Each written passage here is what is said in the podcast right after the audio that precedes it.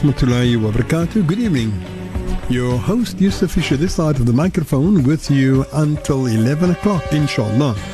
I invite you to join me on a caravan into the night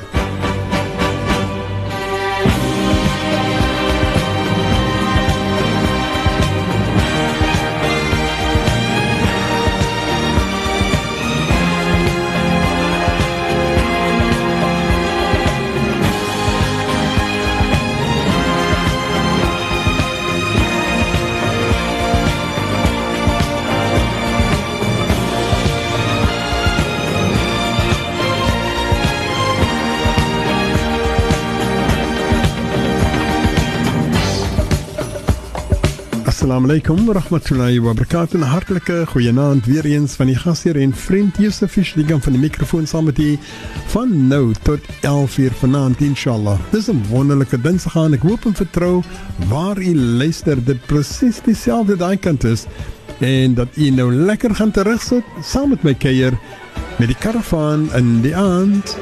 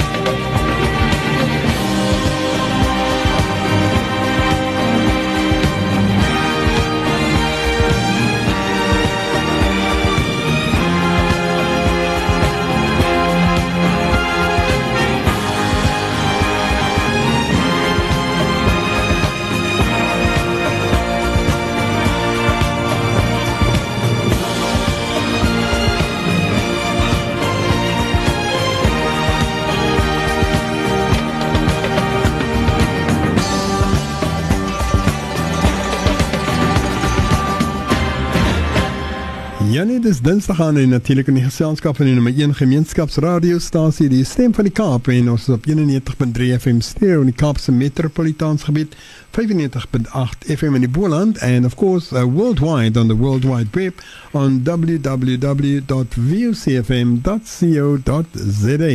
Maar ons is nou in die Kaap en natuurlik op Dinsdag aan is wanneer ons uh, 'n sekere program het en dit is familieverhoudinge en menseverhoudinge in Islam geëerde Imam Faik Basidin. Imam, assalamu alaykum. Alaikum salam wa rahmatullahi ta'ala wa barakatuh. Umrah makboel vir u. Amin. Amin. En uh lekker om weer vir u te sien na so 'n tydjie wat ons albei so 'n bietjie weg was. Alhamdulillah. Alhamdulillah. Ek hoop deze het ook 'n lekker tyd gehad inshallah. Yes, alhamdulillah Imam, dit was 'n wonderlike tyd saam met wonderlike mense wat ek uh, vir 'n uh, 10 dae Mm. saam deurgebring het en ek wil sê dit was wonderlik om met daardie mense saam te reis. Mm. Daai Golden Hour tour, dit is natuurlik van Legend Tours, so die Golden Hour tours, alle weet wie hulle is. Dit was wonderlik om saam met hulle te reis. Alhamdulillah. Imam, nou vanaand Tinasiha, waaroor praat u vanaand saam met ons?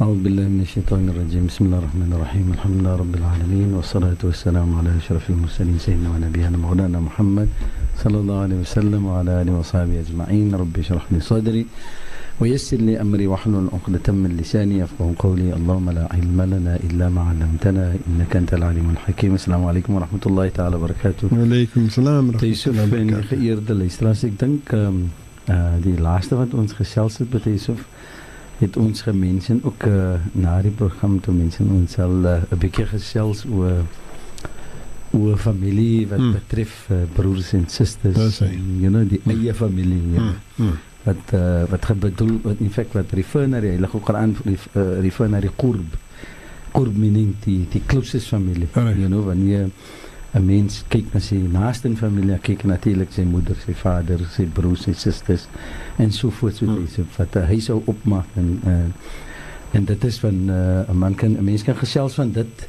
dit is so van ek van kinds af met 'n persoon groot geword het en so aan in sy jare Hmm. en hoe sy moeder daar is maar altyd maar 'n uh, 'n um, 'n storie of iets wat kom van die tyd van geboorte Hmm. know, hoe die moeder geboorte gegee het aan daardie kind en natuurlik die infansie van daai kind. Sommige kinders was by sieklike kinders, sommige kinders was kinders wat uh, soos hulle sê die colic babies mm. en almal die iets.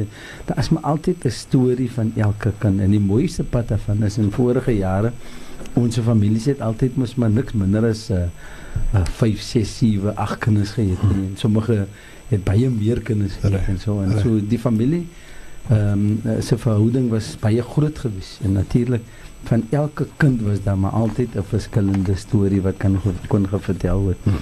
En ehm um, vandag is dit nie verskillend baie verskillend neem dit so maar kinders vandag word gebore soos as jy soos dit weet in die 21st century en uh, sommige van die kinders is baie meer um, advanced you know hmm. in hulle infancy en spesifiek in die, in die in die jonger jare van die kinders. Maar dit gesê het hy so in uh, in sommige van ons kinders is baie gelukkig by geboorte en so in en sommige kinders om om, om sommige kere ehm um, is miskien nog nie so gelukkig hmm. nie vir sekere iets redes en so on waar die kind miskien nie so 'n gesonde kind is en so on nie.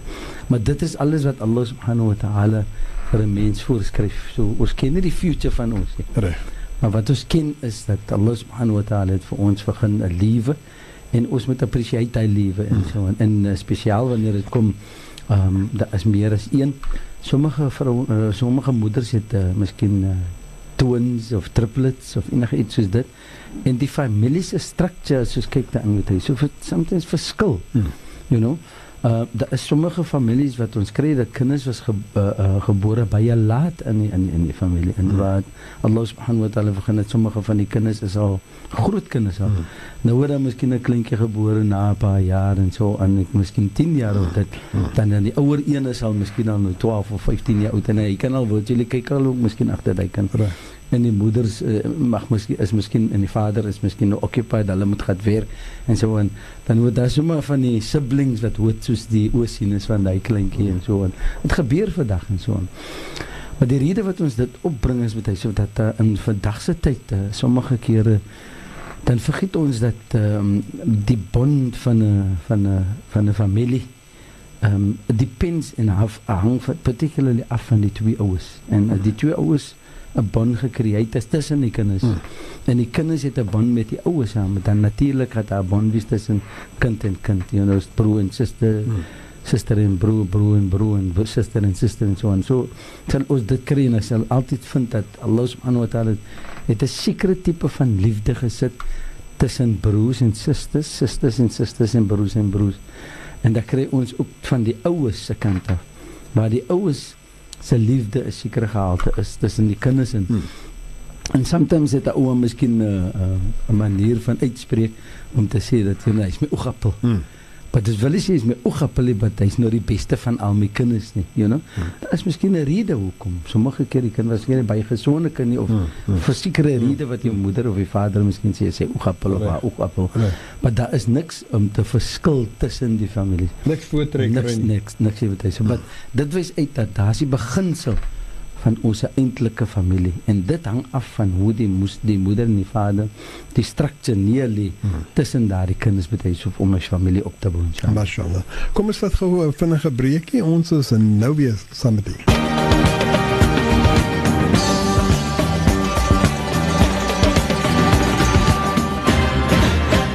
familieverhoudinge, menseverhoudinge in Islam met die geëerde imam van Ikbasedin en dit herinner dat uh, ons gaan ook boodskap ag neem, uh vra neem later agter die tier nuus.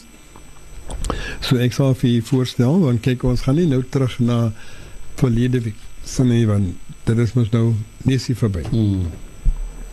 So ons vat nou 'n nuwe klomp van vanaand af Mm, so wat jy doen is jy stuur my 'n WhatsApp, uh, jammer, SMS 47913 47913 post your question en na 10 uur dit is wanneer ek dan uh, die vraag oopmaak en ek vir iemand vra. Die rede ek vra vir die SMS is sodat as ons nie by al die SMS'e uitkom nie. Die SMS is 'n veilige manier waar ons volgende week weer kan teruggaan daarna toe, dit oopmaak en dit kry waar met die WhatsApp is daar geen waarborg nie. Nou garandeer dat ons dit sou sal kan doen nie. So Ek sal verkies dat jy liewers my 'n SMS stuur as jy dan volgende week nie weer wil stuur nie. Stuur 'n SMS as ek hom hier kry en ek kom nie by hom uit nie. Hy's veilig. Volgende week kan ek dit weer oopmaak. Maar vir nou, kom ons luister wat Imam vanaand met ons praat oor daardie verhouding tussen die familie. Bismillahirrahmanirrahim. Allahumma salli ala sayyidina Muhammad wa ala ali sayyidina Muhammad wa barik wasallim. Ja, wat is of as ons kyk nou dis nou hoe te, hoe 'n familie 'n familie nou eintlik kind min of meer develop um, van van wanneer ons praat van ons kinders en ons praat natuurlik van you know die moeder se verhouding met die kinders en so aan.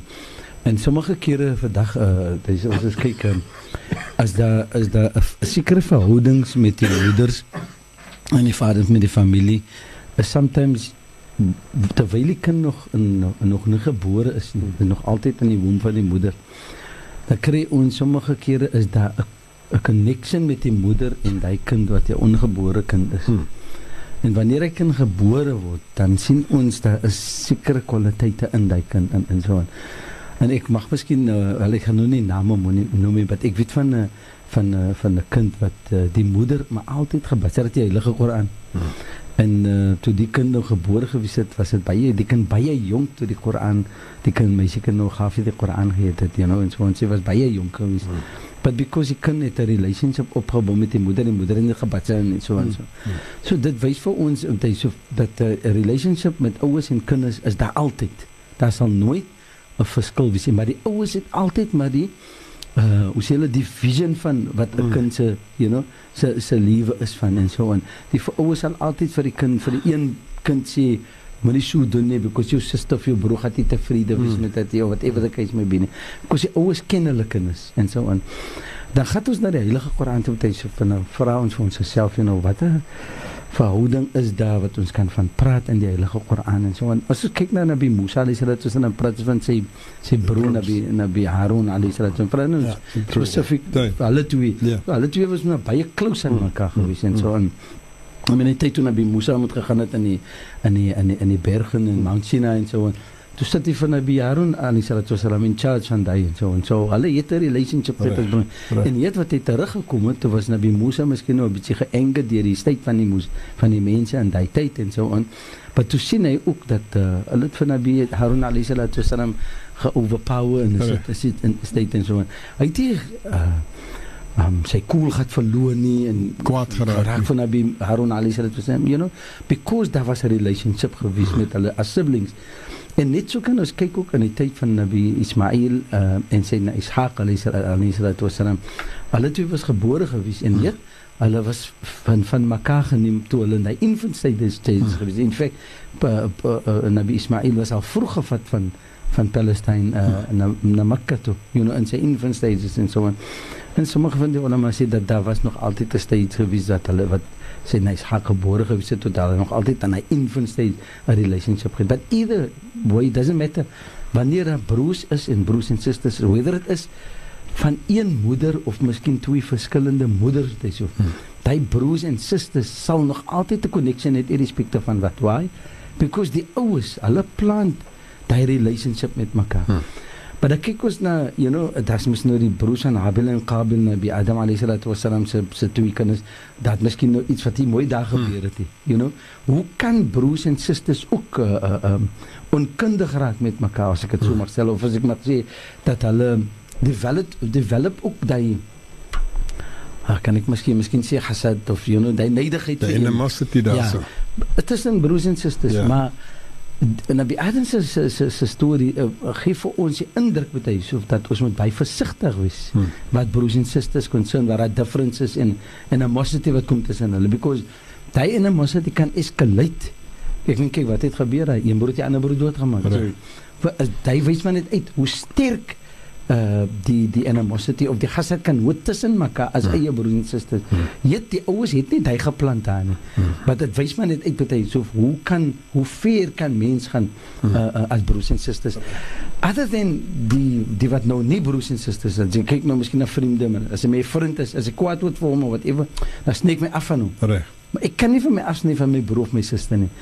But die die unfortunate part daarvan is as ek dit nie kontrol nie dan Satan sal veroorsaak dat ek dit gaan escalate na daai particular position toe. Okay. En as ons kyk deur die Koran van verskillende van die aanbidders te Yusuf, hoe het hulle relationship gewees met hulle broers en en, en so en dan vind ons uit um, as ons kom na die storie van uh, Nabi Yusuf alayhi salatu wassalam. Allah mention فالله فونسي نحن نقص عليك أحسن القصص بما أوحينا إليك هذا القرآن الله het vir ons gesplaas in die heilige Koran die mooiste van stories, you know, en die beste van stories het Allah gesit in die heilige Koran wat kan wys in essence en specifically wat is vir ons 'n leiding van wat gebeur het in die past, you know, en hoe dit gebeur het in die past. En Nabi Musa en, en Nabi Musa se storie is kan vir ons baie sto baie uh, uh, uh, inligting gee Hmm. van sy relationship met sy Harun alayhi salatu wasalam. We know wat hulle getravel het deur die desert. Almal die ietsie wat Nabi Musa gecounter het. Sy na Harun alayhi salatu wasalam was witness to it. Reg. Hy was 'n assistant gewees van Nabi Musa alayhi salatu wasalam tot 'n sekere mate tot hy agtergebly het in 'n sekere plek het en so aan dit ook, you know. So dit wys vir ons uit maar wat Nabi Yusuf alayhi salatu wasalam konsern het. So as ons kyk na die heilige Koran van Nabi Musa se kant as ek kan mag sê, dan sal ons in verskillende van die suras kry Hmm. gedeelte van wat Nabi Musa se storie opmaak. You know, surah Baqarah en verskillende Araf en so en vers- verskillende surah Naml en surah Anbiya en dan gaan jy kry Allah praat van Nabi Musa, maar hy praat nie net van Nabi Musa in een particular surah nie. Hy praat in verskillende surah. Dan kyk ons miskien van Nabi Yusuf alayhi salatu wasalam, dan praat Allah subhanahu wa ta'ala in sy totaal van Nabi Yusuf. Because daar was 'n rede geweest Hmm. dat die Quraysh hulle wou ge, gekyk het um, in die Nabi sallallahu alaihi wasallam met na hulle toe kom as 'n nabi, maar hulle wil nie sommer geaccept het dat die Hmm. Nabi sallallahu alaihi wasallam 'n nabi gewees het. Toe vra hulle mos nou kykie wat uh, vir uh, um, toe sê hulle vir vir vir Mohammed sallallahu alaihi wasallam, you know, in feite hulle het gegaan na die Jode toe. Die Quraysh het gegaan na die Jahud toe. Toe Hmm. vra hulle vir die Jahud, sê vir ons iets van julle van julle uh, uh, boek en so en uh, wat ons van Mohammed kan verander. Maar niemand anders te moet dit weet nie. Hmm. Dit moet net is moet 'n- dit kan net gekry word as 'n mens 'n nabi is. As jy 'n profeet is van Allah subhanahu wa taala. Toe sê hulle vir hom kyk jy, vir toe sê die, Jood vir hulle kyk vra vir hom wat betref ehm uh, Nabi Yusuf alayhi wasallam. As hy vir julle kan vertel van Nabi Yusuf, dan is hy 'n nabi. As hy nie vir julle kan vertel van Nabi Yusuf nie, dan kan hy nie wees 'n nabi nie. You know, sommige sê dit is miskien oor die rede hoekom Allah die hele surah van Nabi Yusuf gerelate het because aan die begin van die surah dan vertel Allah subhanahu wa ta'ala vir ons dat uh, Nabi Yusuf alayhi salatu wasalam het met sy vader gepraat. Reg. Toe sê hy vir sy vader, you know, qala ya abdi inni ra'aytu ahada ashara uh, ashara uh, kawkaba. Dat hy het gesien, you know, in 'n droom het hy gesien uh, elf sterre en so aan en het gesien die maan en die son. You know, en uh, hulle almal so in die vorm maak submission en prostrate Ja. na Nabi Yusuf. In die droom nou. Ja, in die droom ja. Maar nou, maar nou het hy so uh, sy paat moes daarom vir hom groot gemaak. Hmm. En sy paat moes hom leiding gegee. You know, en hier sê sy vader vir hom nou dat you know, hou jy weg van hulle. Hmm. Moet nie vir jou broers en jou susters of vir jou broers gaan sê wat spesifiek van jou droom nie. Hou jou droom as 'n hoe sê hulle as as 'n secret. Reg. En Nabi Yusuf alayhi salatu wasalam het toe dit geaanvaar van sy vader om nie vir sy broers te sê nie. Maar hy het ook nie question to the extent om te vra nie, maar nou, hoekom moet ek vir hulle? Sy pa het net vir hom gesê, kyk, it might not be a good idea. Sal nie 'n goeie idee wees Hmm. om vir hulle te sê nie because maar daar wys dit ook uit hy so. Ewen tussen broers en susters en familie. You know, as die een broer miskien iets goed het Hmm. om te sê, you know, dan of Allah het vir hom begin iets goed, dan o, dan is daar sommer so die gevoelendheid dat daar is 'n um, 'n neidigheid tussen broers en susters en so aan. En maar hier in in in in die- dan is van Nabi Yusuf alayhi salatu wasalam, sy broers, you know, hulle was meer vir die dunia gewees. Hmm. En Nabi Yusuf alayhi salatu wasalam was 'n persoon wat meer vir die vir, vir, vir Allah subhanahu wa taala gewees het. Hy was 'n baie spirituele man gewees, ewen in sy van sy jong dae. En sy vader kon gesien het die verskil. Nou kyk net hoe hoe, hoe mooi is dit. Die anders was nou 'n bietjie ouer as hom. Uh Nabi Yusuf uh, was omtrent die tweede tweede tweede jongste of die derde jongste was Nabi Yusuf alayhi wasalam. Daar was mos die ene was gewees, dis een broer wat gewees het Benjamin. Hy was mos nou die jongste van hulle almal. Reg. Maar wat vir ons uitwys met hy so dat sy pa het goed kennis gehad van sy kinders. En hy kon gesê het van Nabi Yusuf, hou die as 'n secret van hulle. Because hy kon hy kon gesien het dat daar gaan daar mag miskien iets gebeur, Reg. you know. Sonder die kennis van Nabi Yusuf alayhi salatu wasalam en daarom het Allah sê Allah vir ons dat nahnu naqussu alayka ahsana al-qasas bima uhina ilayka hadha al-Quran. Dat Allah die beste van stories in hierdie heilige Koran geplaas vir ons hmm. sodat ons kan sien die voordeel van broers en en en specifically en sisters. Nou alhoewel die nou net broers gewees het wat Nabi Yusuf alayhi salatu wasalam geheer het die storie van Nabi Yusuf leer vir ons baie ietsie wat betref history, wat betref die geaard van mens, wat betref ma eh, die die moeder en vader, betref die moeder en vader se verhouding met mekaar en hulle verhouding met elke kind van hulle. En ons sommige kere vat ons nie nog nou baie notisies van dit nie, want dit is vir ons is dit nog net so my kinders is my kinders. Right. Almal treat ek equal. Right. There is no ways daar as jy ou wat vir my kan sê hy treat sy kinders almal equal, weet jy so. Ons elke kind is verskillend. Reg. Elke kind het sy eie geate en elke kind natuurlik voel om voor te bring wat hy of sy wil voorbring. My seun mag miskien 'n kind wees wat ja, completely submissive is en hy doen alles wat ek vir hom sê. Dan moet ek miskien 'n dogter hê wat glad niks wil doen wat ek vir haar sê nie. Verstaan jy so? En sy become rebellious because for whatever other reason. So elke kind moet groot in 'n verskillende manier, maar is vir ons as ouers om die voorstelling te maak aan ons kinders wat is die beste manier om te lewe in die dunia. Reg. Hoe om te lewe en as ek as 'n pa nie 'n verhouding het met my kinders nie wat my kinders kan sien in my as 'n vader 'n leierskap nie of miskien 'n example as you know as 'n as 'n as 'n leader nie. Reg. Dan wat verwag ek moet my kinders wees? Hoe verwag ek my kinders moet natuurlik 'n kind wees wat voor voorbeeldig gaan wees? Ek kan nie dit verwag nie. Why because my my voorbeeld wat ek aan my kinders bewys is nie wat ek wil hê is amper soos ek sê vir my kinders kyk doen wat ek vir julle sê maar moenie doen wat ek doen nie. Ek doen nie. Ja. Verstaan wat jy sê? Hy is mos nou uh, simpel te net hulle mos nou praat van is hypocritical en so en so. Maar die Koran en Allah subhanahu wa ta'ala verduidelik vir ons dat die history, die storie van uh, Nabi Yusuf alayhi salatu wasalam is 'n storie wat baie profound is, you know. En die karakter eerstens was uitgespel van Nabi Yusuf alayhi salatu wasalam. En Allah subhanahu wa ta'ala wil eintlik hê ons moet leer van wat gebeur het met. Nabi Yusuf alayhi salatu wasalam. En die die ayat wat Allah subhanahu wa ta'ala mense in qala ya abati inni ra'aytu ahada ashara kawkaban.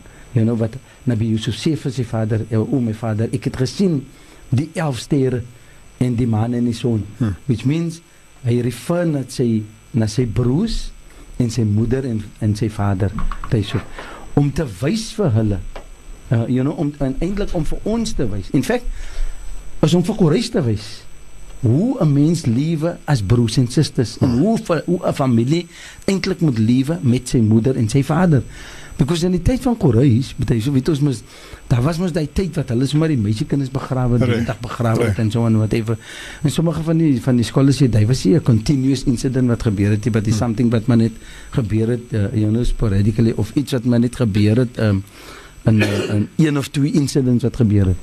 Maar dit is iets wat consistent gebeur het continuous nie, nie. Ja, but uh, die dit is die, die eintlike doel nie. Die hmm. doel is dat Allah probeer because die hele storie was gereveal na die Nabi Muhammad sallallahu alaihi wasallam om dit oor te te gee aan aan Quraysh en om vir hulle bewys te maak dat nee en bewus te maak hoe om te lewe wanneer jy 'n broer of 'n suster het en specifically hoe hulle hulle karakter toon in een en 'n ander. Hmm. Kyk by hulle was dit niks gewees as my broer niks weet gewees het jy weet so gek nou vir hom of hmm. you know of 'n discard vir hom of iets so daai. En hulle weet mos kyk wat susters gewees het. Jou suster kan maar getroud gewees het met hom by, by hom. My suster, my suster was sy swakkeling. Hmm. You know, dis wat Quraysh hulle vir hulle aangekyk het as vrouens het. But Allah subhanahu wa ta'ala leer vir ons natuurlik in die storie van Nabi Yusuf alayhi salatu wasalam wat die moeder en die vader kon sien. You know, en hoe het hulle hulle kinders opgebring en Nabi Yusuf alayhi salatu wasalam was 'n persoon wat 'n baie special persoon gewees het by sy twee ouers en sy twee ouers het vir hom getree dieselfde soos hulle enige enige een van hulle kinders getree het maar because Nabi Yusuf alayhi salatu wasalam het um, het 'n tipe van geaard gehad wat sy ouers en sy moeder en sy vader baie uh uh baie beliefde gemaak het teenoor hom. Hmm. Die anders met Yusuf, die ander kinders van uh ons weet dat die die die vader van Nabi Yusuf alayhi salatu wasalam was na sy na Jakob, you know wat uh, die seun gewys het van Nabi Ibrahim alayhi salatu wasalam. Nou daar wys dit vir ons uit tot you know in die tyd van Nabi Ibrahim alayhi salatu wasalam sy twee seuns wat hy gehad het en hoe hy vir hulle twee getrein het. Hmm. Hoe hy vir sy Ishaq getrein het, hoe hy vir sy sy Ismail getrein het en hoe Allah vir hulle twee verskillende eiendomme gegee. Hmm. Eene was in Palestina, eene was in in Mekka gewees. En hoe het Allah gegee dit hoe hulle progeny gegroei het met hmm. Yusuf.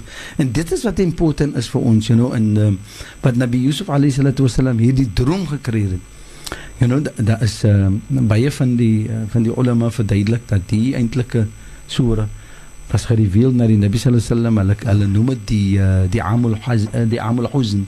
Die amul huzn is die jare, die 3 jaar wat die Nabi sallallahu alaihi wasallam in difficult stages gewees het. Hmm. You know, nou hulle kyk hoe mooi bring hulle dit voor. Hulle sê dat Allah subhanahu wa ta'ala en ja dit dit dit verduidelik aan die Rasul sallallahu alaihi wasallam tyd. Nou da, die sahabas hulle self hulle het ook gevoel die prese van Quraysh. Quraysh het vir die Nabi gepresereis hmm. Om te om om om oh, hulle hy moet proef vir hulle dat hy's 'n Nabi. En ehm um, toe hulle gat na na die na die Jahud om te vra van van van uh, van wat hulle moet vra vir die Nabi sallallahu alaihi wasallam. Toe sê hulle mos vir my moet vra vir Nabi Yusuf alaihi wasallam. Allah reveal toe die hele hele heilige Koran. Maar in daai tyd ook die sahabas van die Nabi Muhammad sallallahu alaihi wasallam. Hulle was almal gevoel daai prese. Nou as 'n mens soms 'n uh, bietjie in difficulty is met hy so van sy voel miskien 'n bietjie um, depressed of jy voel 'n bietjie uh, uh, uh, hoe sal ek sê um, jy voel 'n bietjie low you know mm, under the weather mm, of each day dan soek jy maar altyd vir iets wat vir jou sal oplig. Ja, en encourage en so. Hmm. En sommige kere is is dit wonderlik hoe ehm uh, hoe 'n storie miskien vir jou jou mindset kan change en so en, en jou hmm. gevoelendheid. Hmm. Toe die sahabas gevra het vir die Rasul sallallahu alaihi wasallam, ja Rasulullah, um, verduidelik vir ons of vertel vir ons van die mense van tevore you know van die die mense van tevore toe sê die Rasul sallallahu alaihi wasallam vir hulle dat you know the oh wie is die beste mense van van van tevore en so en die Rasul sallallahu alaihi wasallam sê toe vir hulle die mense wat tyd wat eh, wat die wat ons kan sê die beste van mense was die mense wat hmm. Allah konsies gewees het you know. En toe sê hulle ja maar nee, nie eintlik daai nie man you know. Vertel vir ons van soos van die ambiance so. right toe sê die Nabi sallallahu alaihi wasallam as ek vir julle dan moet iets sê dan is dit uh, die beste van mense. En hy het was gewees Nabi Yusuf alaihi wasallam no. because vir die die iets wat hy deurgemaak het mm. en, en en ek sal ek miskien 'n paar van die ayats in die, in die volgende program miskien te mense met hy sê maar as ons kyk hoe Nabi Yusuf wat het hy deurgemaak? Hoe het sy broers geconstructed you know? Um, wat so te hyterd moet daar gewees het van Nabi Yusuf alayhi salatu wasalam. Nou as ons nou moet eers kyk wat so 'n persoon was Nabi Yusuf? Wat so 'n karakter het hy gehad? Wat so 'n liefde het hy gedro of aandag het hy gedro aan sy vader en sy moeder en sy vader? Sommige kere ons as moeders en vaders moet hy so hy kan is so stout, né? Dat ek wil eens notisie vat van hom. Ja, bly my bly my sê dit man. Hmm. You know, daai tyd van attitude dan realize ons miskien nie ons doen hoes aan daai kind as wat ons enige iets goed doen. Hmm. Maar dan kyk jy kry is mos nou die kind wat miskien nou hy's 'n baie submissive kind, hy's 'n kind wat baie gehoorsaam is en so en dan all of a sudden my geaardheid teenoor daai kind is totaal verskillend. Nee. Nou my ewen my gevoelendheid teenoor nou Nabi Yusuf was so 'n tipe kind wat gedroor het van sy ouers 'n sekere kwaliteit van liefde hmm. en hulle het 'n sekere aandag gegee aan Nabi Yusuf alayhi salatu wasalam. Nou dit soms veroorsaak 'n bietjie ook animosity ja, ja. tussen kinders, tussen ja. siblings hulle self betuig. Ja. Kom ons vat 'n breek ons is weer nou saam met u.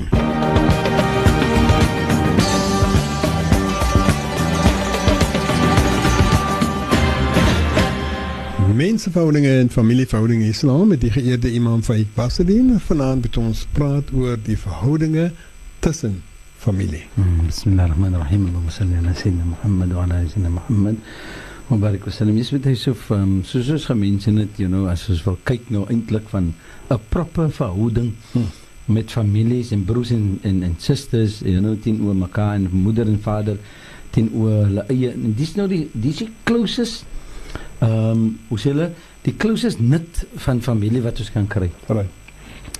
En uh, en baie so ek sê altyd nou, nou you know die sommige kere mense word jy so lief vir mekaar en jy so 'n mooi verstaaning en verhouding met mekaar as daai iets daar tussen in kom hm. né wat daar 'n misverstand is of wat daar miskien nou uh, een, een en die ander kwaad maak dan kan hoe klein wees met hy so dan breek dit so 'n verhouding heeltemal op you know hmm. en kyk net ek sê altyd as jy spat van van 'n man en 'n vrou hulle is getroud met mekaar hulle is lief vir mekaar en ouens en daai liefde né draai in die grootste en die mossity kan hmm. draai in die grootste en ewen die grootste vyande. En grootste haat verstaan jy so nou die is wat wat wat wat die storie van Nabi Yusuf alayhi salatu vir ons leer. Om in te kyk die insig daarvan you know hoe Allah dit ekspres na hoe Allah dit explain na ons so, en dit voorbring na ons dat ons moet kan sien in die lesings van Surah Yusuf. Dat hy was 'n hy was 'n phenomenal man. You know other than die beauty wat hy gehad het. Hy was 'n extremely handsome persoon in Nabi Yusuf alayhi sallam en um, en en over and above daai sy karakter het sy uh, hoe sê hulle sy features gesoet. Ja. Yeah. verstaan jy? So so dit was genoeg gewees miskien vir sy, sy broers net om te gekyk het aan hom hmm. en om daai jaloesie te gekreëer het in hulle daai streek van jealousy en hulle te gedevelop het. Of aan die ander hand you know? Die sy karakter hmm. wat hy altyd so mooi met sy moeder en sy vader gedeel het you know?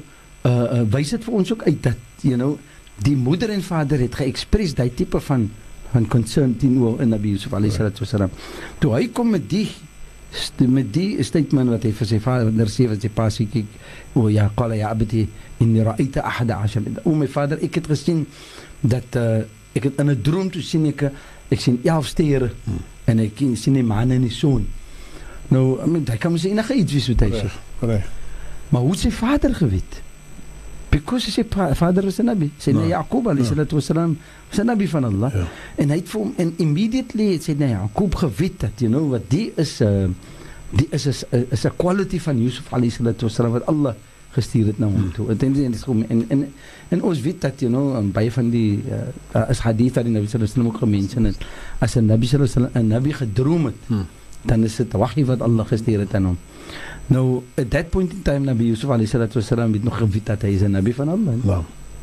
But sy vader het geweet dat met Yusuf het sekere special uh, qualities het. En ek en 'n mens kan nie sê dat sy vader het miskien nie dieselfde treatment gegee vir die ander broers nie. Hmm. You know?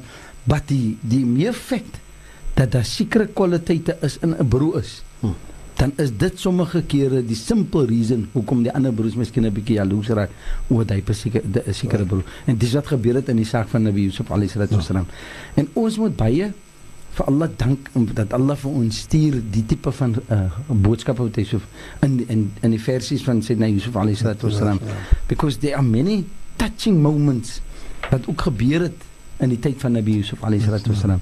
En daar was baie in in sommige van die ulama sê dat die die versie wat aan die begin van die sura is het omtrent in sommige het gesê in, in 80 jaar of 80 86 years nadat toe was hy eintlik eers toe kom daai hele storie uit om vir die, om vir sy om sy vader uh sy vader you know om te gewys bewys het wat sy vader vir hom gesê het in die tyd wat toe hy nog 'n jong man gewees het. Hmm. In ander woorde sekere qualities Mens sê jou pa sê miskien vir jou van uh, sekere iets wat jy het en ek dink jy is maar nou 'n jong man, jy het nog veel notisie van nie.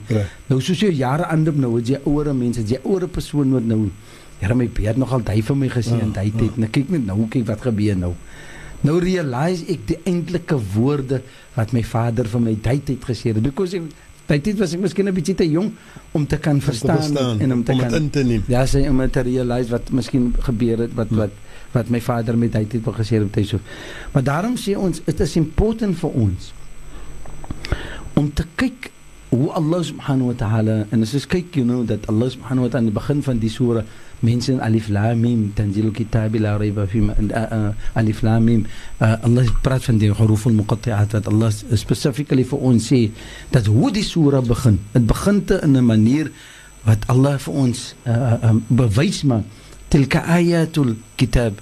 En Allah praat van daardie boek wat Allah gesit het in sekere ietsie wat baie phenomenal is en specifically ietsie wat vir ons 'n voordeel en 'n benefit gaan wees. Nou, tilka ayatul kitab al-mubin inna anzalna al-Qur'an arabiyya. Die Qur'an het Allah gereveal in 'n in die taal van die Arabiese taal. Nou as ons kyk hoekom is die almal 'n koneksie met dit met Yusuf, dan kan ons sien die value van dit. Reg. As dit in 'n ander taal gewees het, dan kan ons geëkspres het die kwaliteite van Nabi Yusuf salam. Die Engels gewees het, dan kan ons dit net in hy een sekere phrase en hy paraphrases wat ja. Allah gedoen. Ons kan dit maar net paraphrase soos Allah dit daar neergesit het.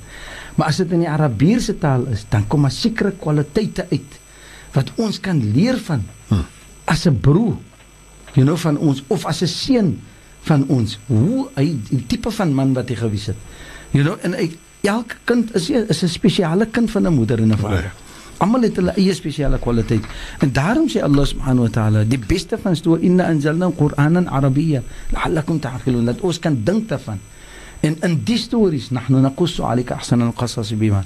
Is daar stories, is daar models in sodat ons kan leer daarvan hoekom Allah subhanahu wa ta'ala sekere families gee net broers, sekere families kry ons net susters en sekere families kry ons broers en susters.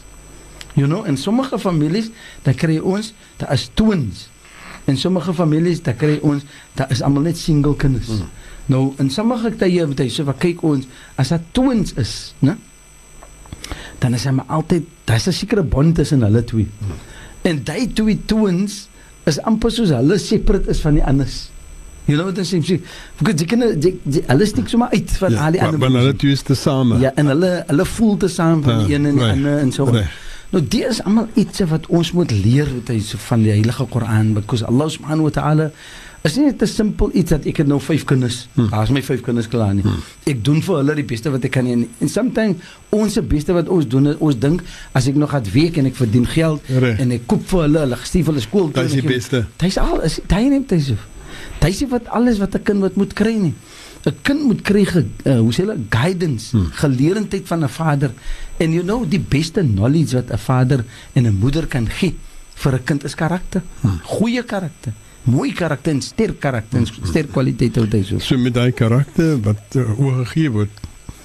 As ek iets wat uh, gesê kan word, nie, maar is iets wat natuurlik moet uh, Uitgeleef. uitgeleef word sodat die kind dit kan sien. Of hoe is dit nou? Mm, of I mean ons is mos daarom vaders en Reg. ons weet mos daarom dat sometimes ons is- ons is grandfathers ook. Hmm. 'n Kind uh, is, is soos 'n soos 'n kamera. Hmm. Right? Hy vat hy foute. Reg. Dan in vandag het hulle nog digital cameras ook en so. en die ding werk nogal met 'n hoe sê hulle dit met 'n met 'n memory card. Memory card. so, hy save dit. hy, hy kan nie vergeet nie. Ja, maar whether hy picture verkeerd gevat het Ah. en met geblurry gevat het, Ah. hy sê hom nog altyd met hy. Right. Nou 'n kind is so, want if hy sien, dit dit steek in sy memory in. Hmm. You know, en af hang af van wat ons voorstel en wat ons particular wat die pictures paint is voor hy kinders betuig. Kom ons vat weer 'n breekie en dan is die laaste gedeelte van se Nasiga voordat ons die nuus natuurlik om 10 uur vat.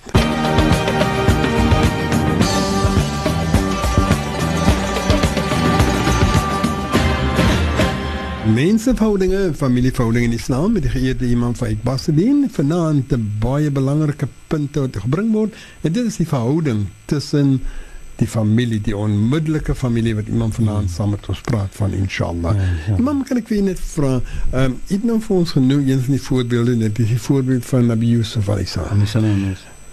Is daar spesifiek vir ons gesê hoekom dit is dat die broers so haat haat het vir uh, Nabi Yusuf alayhi salam? Allahumma salli ala sayyidina Muhammad wa ala sayyidina Muhammad wa barik wasallam. Yusuf as ons kyk dan uh, die die die sura in surat Yusuf dan uh, kyk ons kyk eerstens eerstens ehm um, um, net om dit klaar te maak ook dat toe die Quraysh gaan vra dit vir Jood specifically you know wat hulle kan vra van Nee. Muhammad sallallahu alaihi wasallam om te proef dat hy 'n uh, profeet is toe sê Allah subhanahu wa ta'ala Yusuf en according to uh, baie van die scholars is dat die surat in sy entirety gekom which means dan gaan jy nog iets wees wat Mohammed sallallahu alaihi wasallam moet gaan soek voor Reg, reg. alles gaan daarin wees en soos vorige ander suras dan kry jy in die verskillende Reg. patte om 'n storie op te maak Hmm. miskien van Nabi Musa alayhi salam kry jy verskillende suras Hmm. wat Allah verduidelik die clarity van Nabi Musa alayhi salam maar nie van Yusuf nie Nabi. Yusuf alayhi salam was alles hier ingesit you know en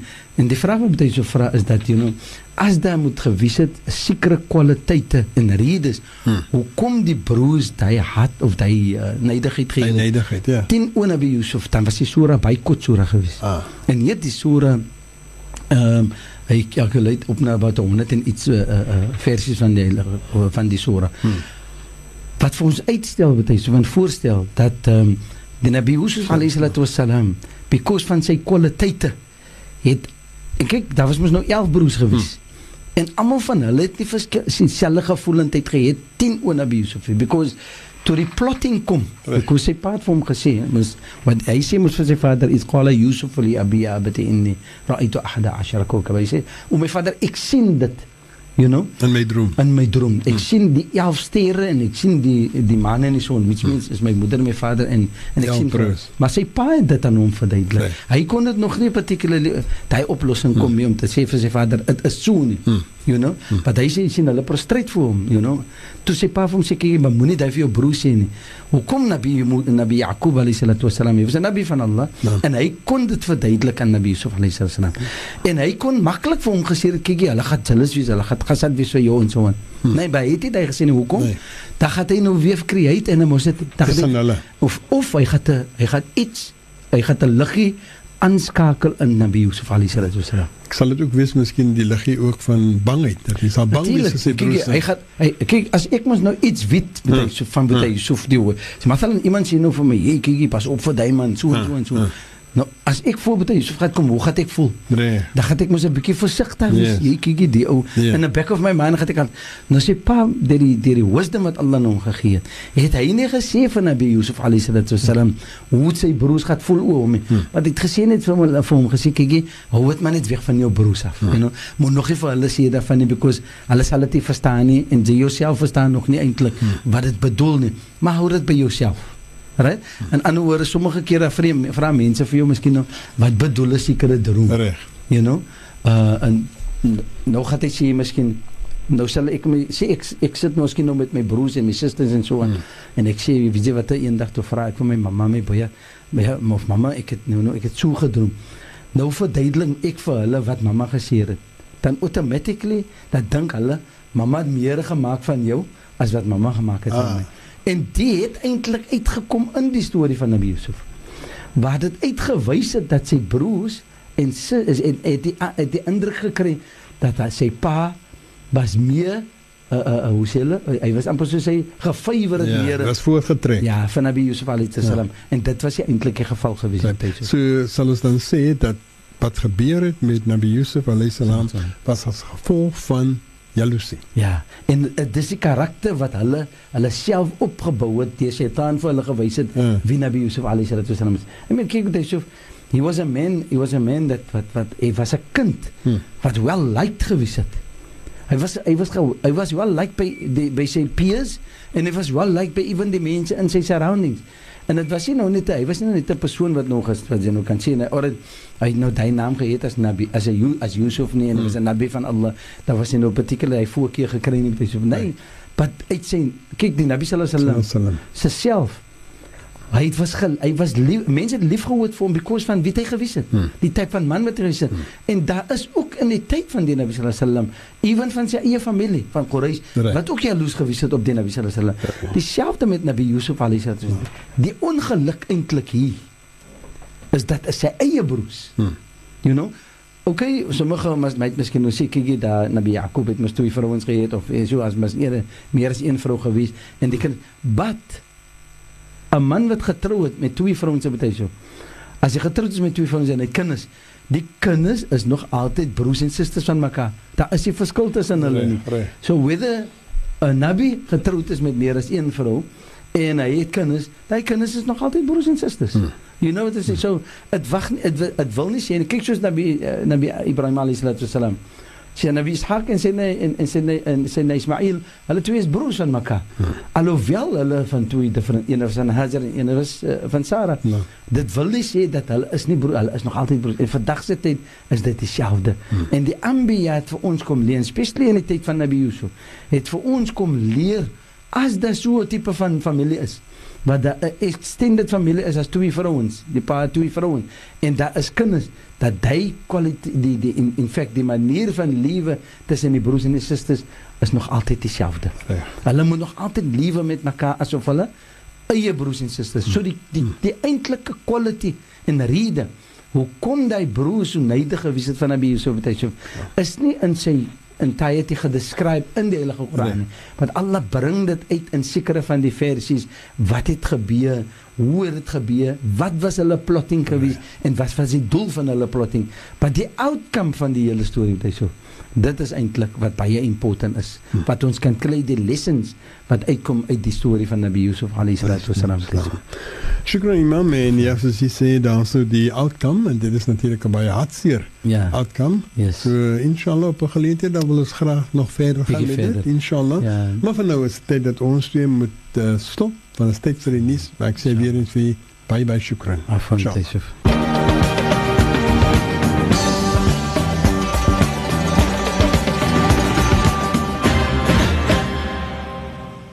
Menseverhoudinge, familieverhoudinge in Islam met die geëerde imam Faik Basadin.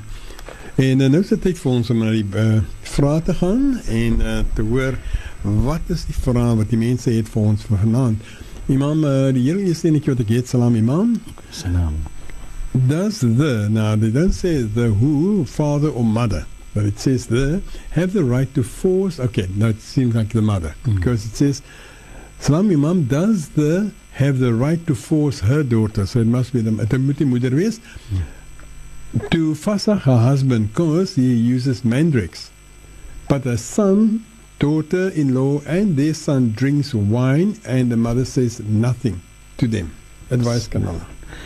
Bismillahirrahmanirrahim. Allah salli ala Muhammad wa ala Dis of ja, is 'n issue daar because die ene kant is dit drugs en die ander kant is dit weer. Dis dit gammer. Is dit gammer? Hmm. Uh, So basically, it's one and the same thing and so on. But uh, you know, so I think um, as die persoon nou die moeder nou gesê het die question van daai kant af waar die hmm. moeder nou gesê het dat sy moet die haar man vashou.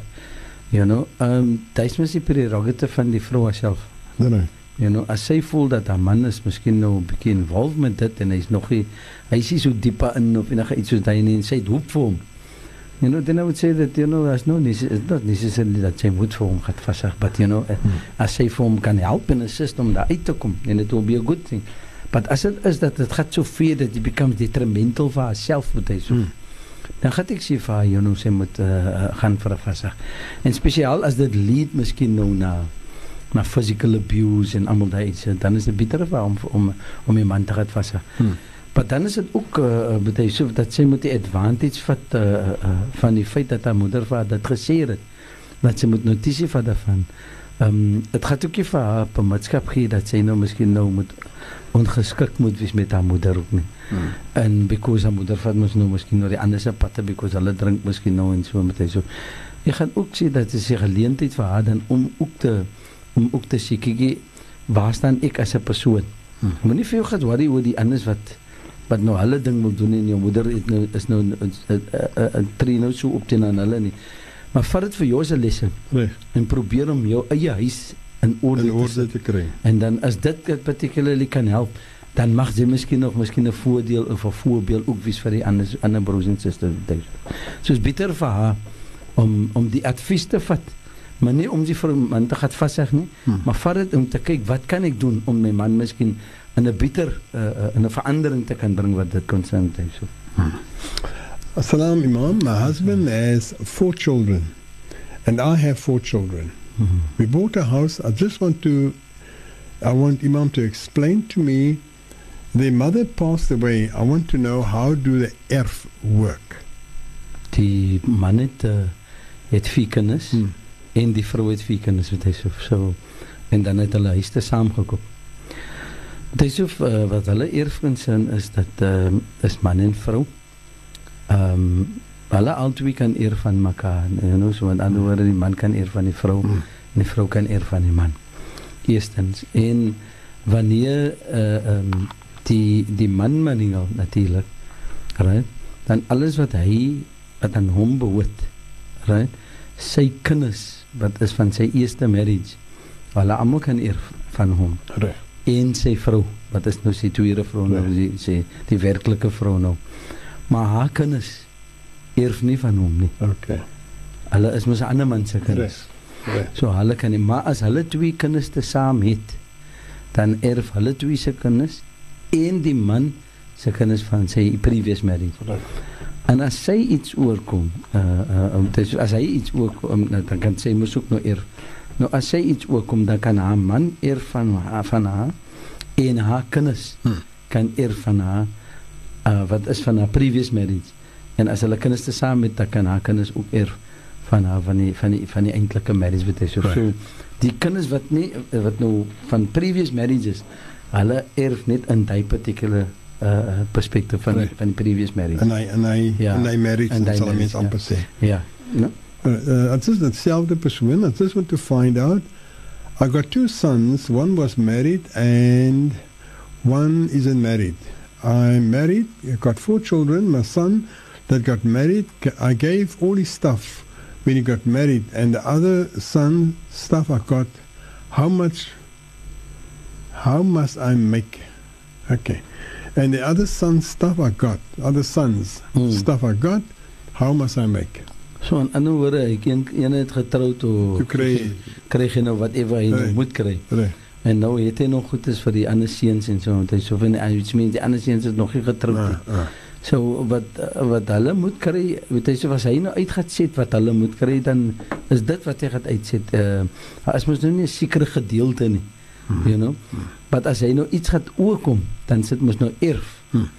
En as hulle dan bedoel dit die kinders wat nog gaan gaan erf van hom. Hulle kry sekere portion wat is die boys en dan wat die meisies is kry die meisiekinders Ja. hulle gedeelte. Maar hy kan nie uitsit vir hulle nou wat hulle moet kry nie, wat hy so Hmm. wat in in in ander woorde, hy sê nou uit as iets met hom gebeur wat hulle kan kry nie. As hulle gaan trou, dan kan hy vir hulle gee wat hulle toekom. Right. Of hy kan vir hulle gee nou te onderwyl hy nog leef het hy so kan hy vir hulle iets gee wat kan wat hulle wat hy voel uh is toepaslik om vir hulle te gee hy so. Goed. Uh, kom ons gaan na 'n volgende vraagie. Ehm um, Salam Mufti. I'm no longer married. I fasted my marriage and living with my kids. Their dad took ill. He needs care. Now my kids took him in.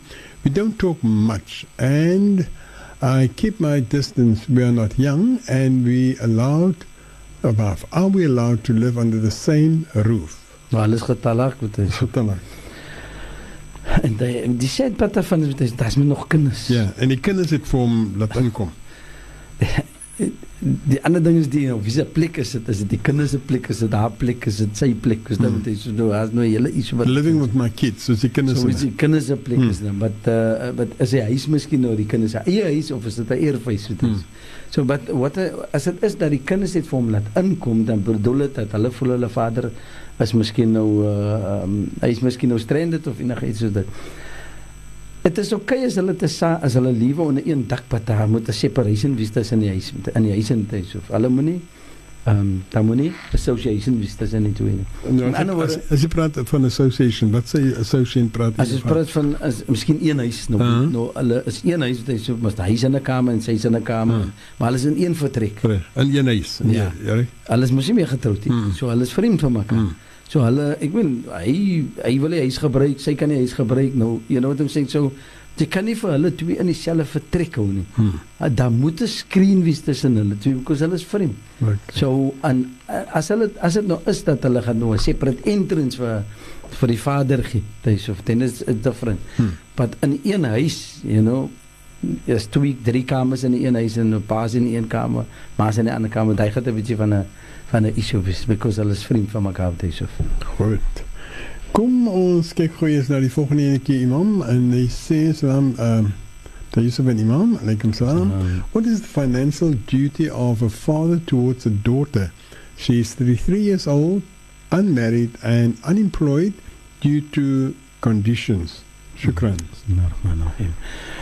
Dis of ehm um, daar is 'n perception of daar's 'n konsep wat ons kan sê wat ehm um, baie van ons miskien het om te sê dat wanneer my kind 'n mukallaf is of wanneer my kind op 'n sekere ou- ouderdom kom en my kind kan uh, sorg vir homself of vir homself dan het ons nie meer daai responsibility teenoor hy kind nie, weet jy so. But uh, ek vir ons as moslems as ek, as my kind in die huis is en my kind is nog getroud nie. You know, dan is dit my responsibility om te sorg en spesiaal in die geval wat die meisiekind nog nou, nou sy is 33 jaar Hmm. oud en en sy het nie 'n uh, vaste Inkomste gewerk en Hmm. inkomste nie. As dit is dat sy inkomste het, dan kan sy sorg vir haarself. Hmm. En sy kan ewen sorg vir haar vader en moeder. Hmm. But in die geval because sy is 'n kind wat nog in die huis in is, is sy nog altyd 'n responsibility van haar vader because sy is 'n kind van haar vader. Verstaan wat hy sê? En vir solank sy nog onder die dak is van haar vader, sy nog nie getroud nie. Reg. Dan is daar mos rules wat particularly pertain to haar vader se huis Hmm. wat sy moet nakom. Want hy sê so dit is nog altyd die vader se responsibility onderwyl hy en ewen as 'n kind trou. Hmm. Dit is so uh, die die die die meisie kan sy trou. Hmm. Uh miskien financially you know, is sy nie so die, die man is nie so stable nie. Hmm. You know, en hulle is in difficulty. Is nog altyd die vader se responsibility om te kan sorg as hy kan. As hy kan bekostig om te gee, dan is dit nog altyd vir hom om te sorg dat haar dogter dat sy dogter nie in daai difficulty is nie. Maar dit kan nie nou sê net kyk wat hulle is groot, hulle is eie groot mense, hulle moet hulle eie potjie roer nie, weet jy so. Hmm. Daar is nog altyd 'n relationship tussen vader en kind en natuurlik wat wat, wat financially Hmm. waar die vader kan help motiveer help. Maar as hy nie getroud is nie, dan is dit nog altyd sy responsibility om te sorg vir sy dogter wat sy in die huis is met hy so. Uh, iemand wat laat my sommer terugdink en ek vra nou die vraag weer uit onkunde. Gaan ons terug na die nafaka van die kind? Ja, die iso wat in die met hy so. Nee. Ja, kyk ons ons responsibility as ouers met hy so. Hmm. Sometimes ek dink ons daar is 'n sekere uh, margin en Hmm. limit wat ons Hmm. Daar is nie dit so. Daar is nie 'n limit tot dit nie because en dink ons het previously ook gemention. As my vader nie meer lewe nie, my moeder lewe nie meer nie en my suster is getroud en sy is in difficulty of 'n man is 'n Hmm. invalid of enigiets soos dit. Ek as 'n broer wat hy so. Is my responsibility om te sorg dat my my my my my, my suster nie suster. sukkel nie. Reg. Dat sy nie moet sukkel nie. Dan sy nie moet in swaarheid is nie. Hmm. You know? So even as ek moet gaan share en my vrou en haar kind en my kinders gee die nafaka wat hulle toekom en ek het ek en ek sê dit is op dan kos dit vir my dan is dit vir my my responsibility om te sorg vir daai suster wat hy so. Maar ek hoor u sê 'n belangrike punt daar. Eers die nafaka van jou familie, jou Yes. eie familie en die Yes. excess. Ja, dis wat dit is wat hy so. Hmm. Dan kan ek gee vir haar. Want jy know, ek kan nie gaan vat van my kinders en van my van vrou. my vrou nie. As ek kyk, dis my suster jong. Ja. Julle moet nou maar net wag nie en jy know, want ek gaan nou vir julle minder gee nou.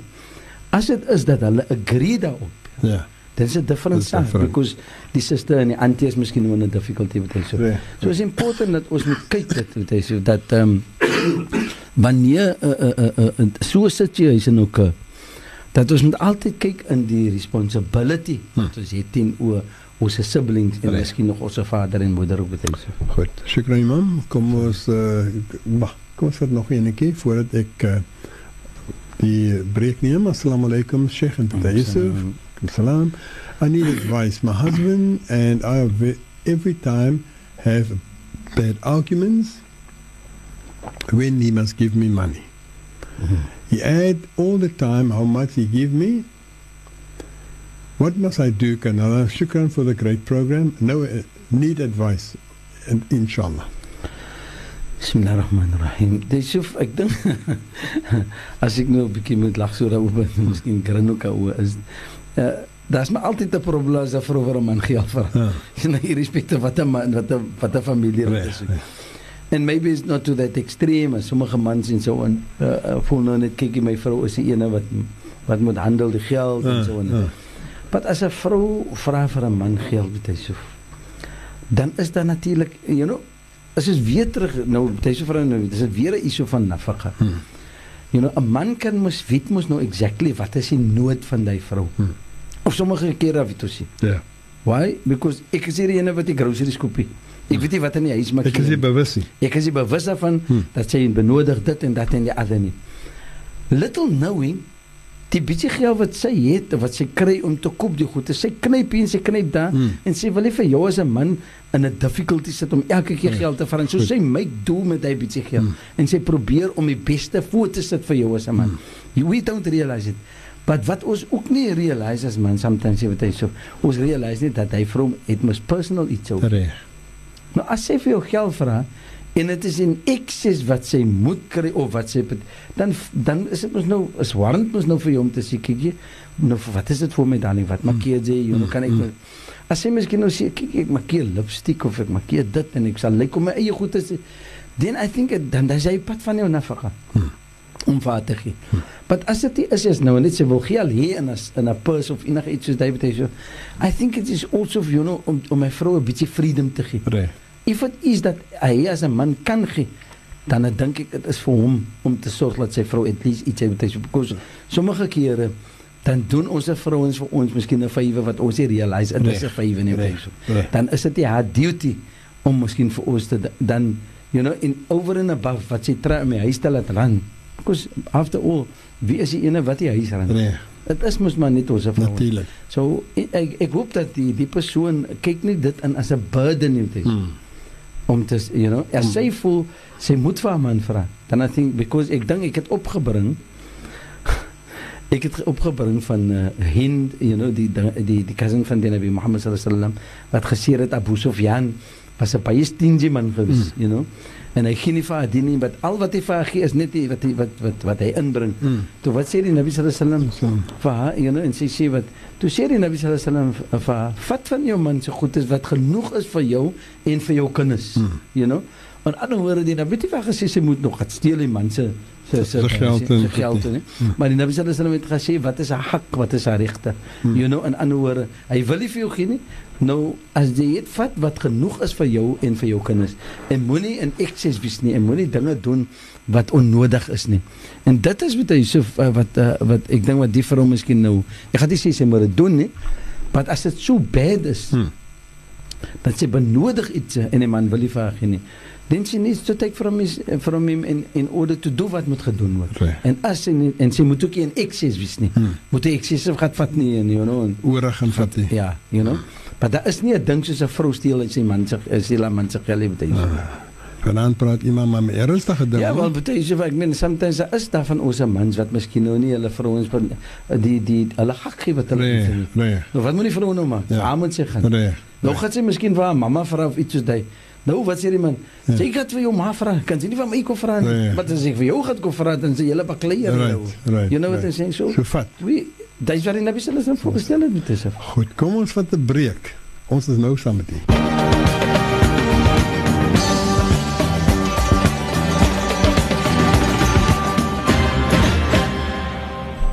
Familieverhoudinge, mensenverhoudinge in Islam met die geëerde imam Faik Pasadin. Salam Sheikh Umar Makboul en my broer. Welkom terug met Yusuf. Shukran. Hoe verwerk 'n mens fisies so 'n gebeurtenis? Dit is seer en absoluut skokkend. Subhanallah, skokkend het dit nog steeds in die eeu gebeur. Goed, ons weet nou nie waarvan die persoon praat nie, maar uh, shukran dat u vir ons terug verwelkom. Kom ons gaan na ons volgende enetjie toe. Uh, Oké, dit sê Assalamu alaikum Sheikh Umar Makboul. Dis dieselfde enetjie wat twee keer deurgekom het. So ek sê hy verduidelik nie lekker vir ons nie. Salam Imam, I have a serious issue. My ex-wife is poisoning my kids' minds. They must still, they are still minors. There's continuous fights. The children tell me, "You're not my daddy." They have another daddy. How is the kid, this kid's gonna come to me now with this implemented in their minds? What can I do? Bismillahirrahmanirrahim. Allahumma salli ala sayyidina Muhammad wa ala sayyidina Muhammad wa barik wa sallim. Een van die vengeance issues Hmm. hy so wat uh, wat sy vrou miskien nou voel dat sy wil hierdie kinders moet uh, recognition gee aan hulle vader nie.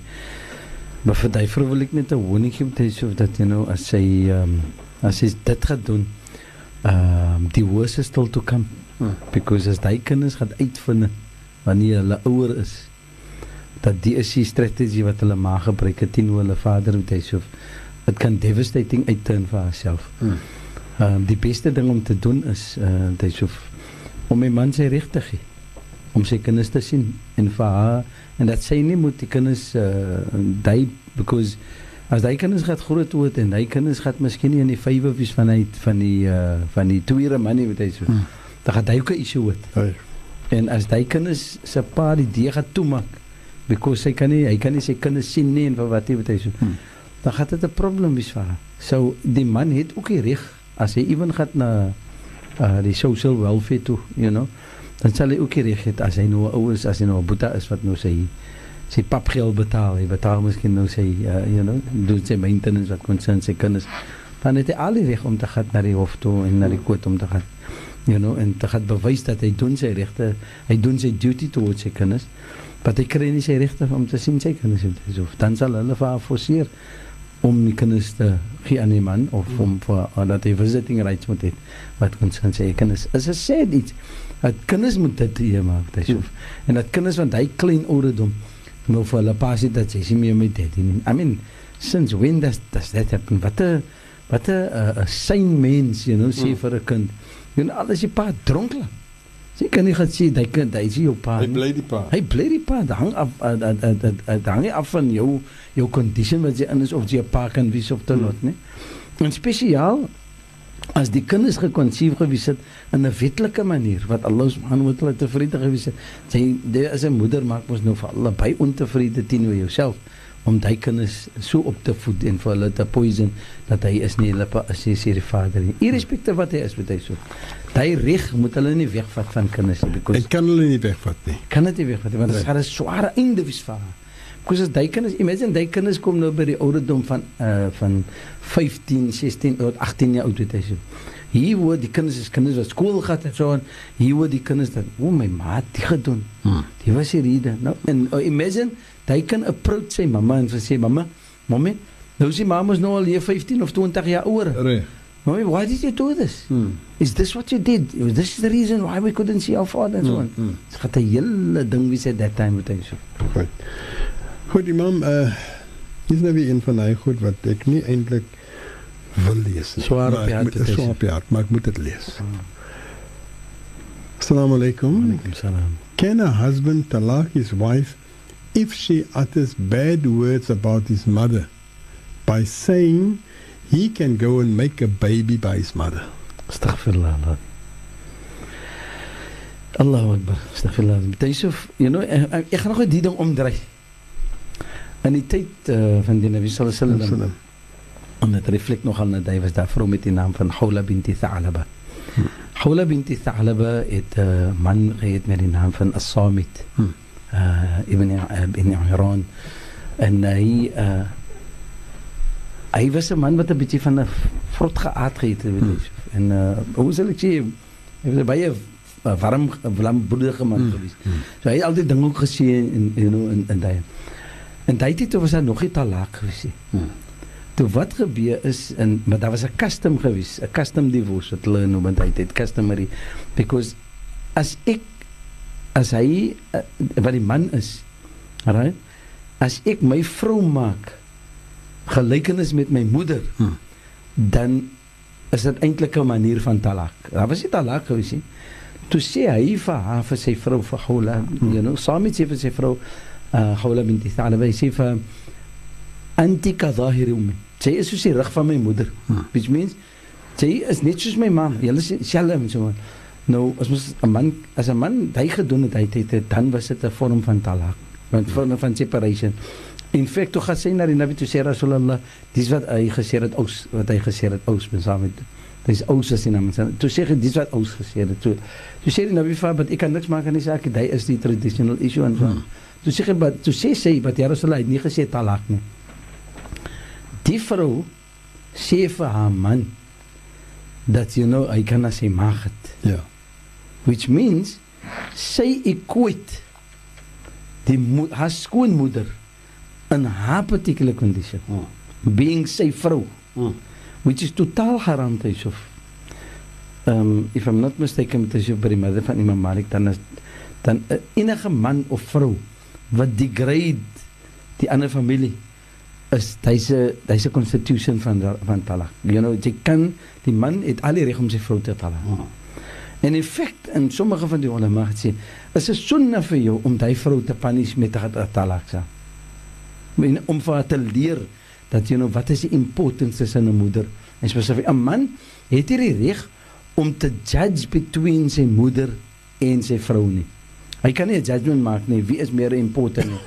Maar wat hy moet doen is wat important is wat hy sê. Hy moet hulle albei hulle regte gee. Hmm. En in die hand ek weet nie wat is die rede dat sy dit sê nie, maar 'n vrou wat sê vir sy vir sy vir haar man, gaan sy kan 'n kind gaan maak by jou moeder. Hy dink eerstens sy dink niks van hom as 'n man nie en sy dink nog minder van die man se moeder, van 'n skoonmoeder wat hy so. Ek dink as ek as as as dit as dit as as die circumstances van dit warrant so hmm. vir hom om te talak gedik sê se sunna vir hom om sy vrou te talak so net because van daai tipe van gehad wat sy het en ek dink you know in die tyd van Ous Ous bin Samit toe hy daai gesê het vir sy vrou het hmm. vir Hawla binti Thalaba die nabi het gesê ek het my hande vasgemaak ek kan hmm. niks sê dat hy nie hmm. toe gaan sy uit en toe weg van die nabi sallallahu alaihi wasallam toe lig sy hande op in die samat toe sê sy ja Allah gee vir my 'n sign you know wat ek moet maak wat betref hierdie particular man. Ek hy's ek is ek is 'n vrou wat makkeer die man you know uh, my kinders is klein hulle makkeer vir hom as 'n man en so hmm. aan. Wat is dit wat as 'n vader. You know wat kan sy maar? Toe wat gebeur is Toe sê Allah die sura van sura Mujadala, qad sami Allah qawl allati tujadilu, sê Allah vir die Nabi sallallahu alaihi wasallam, "O Mohammed, dat die vrou het gekomplain na my nie na jou nie, na my gekomplain." Hmm. You know? Alhoewel dit is toe kom maar dink soos iets soos 'n kafara in met hy so wat 'n kafara moet gegee word wanneer kan die man weer saam met die vrou kom Reg. in in die geval en toe kom die issue van talaq ook in met hy so voor dit die development van talaq. But what I'm saying is as 'n vrou dui sê vir haar man met hy so is net so goed 'n man sê vir sy vrou. Hmm. Kyk dit is my ma. So hy gaan slaap met sy ma. Dit is haram. Hmm. Nou wat sê sy? Jy gaan slaap met jou ma. Hmm. Dit is haram. So in actual fact the two is matching. But you know as I'm just back to back is ek sal sê, yes, dit sal warrant vir daai man. Eintlik 'n sonne vir hom om daai vrou te talak met Yusuf. Hmm.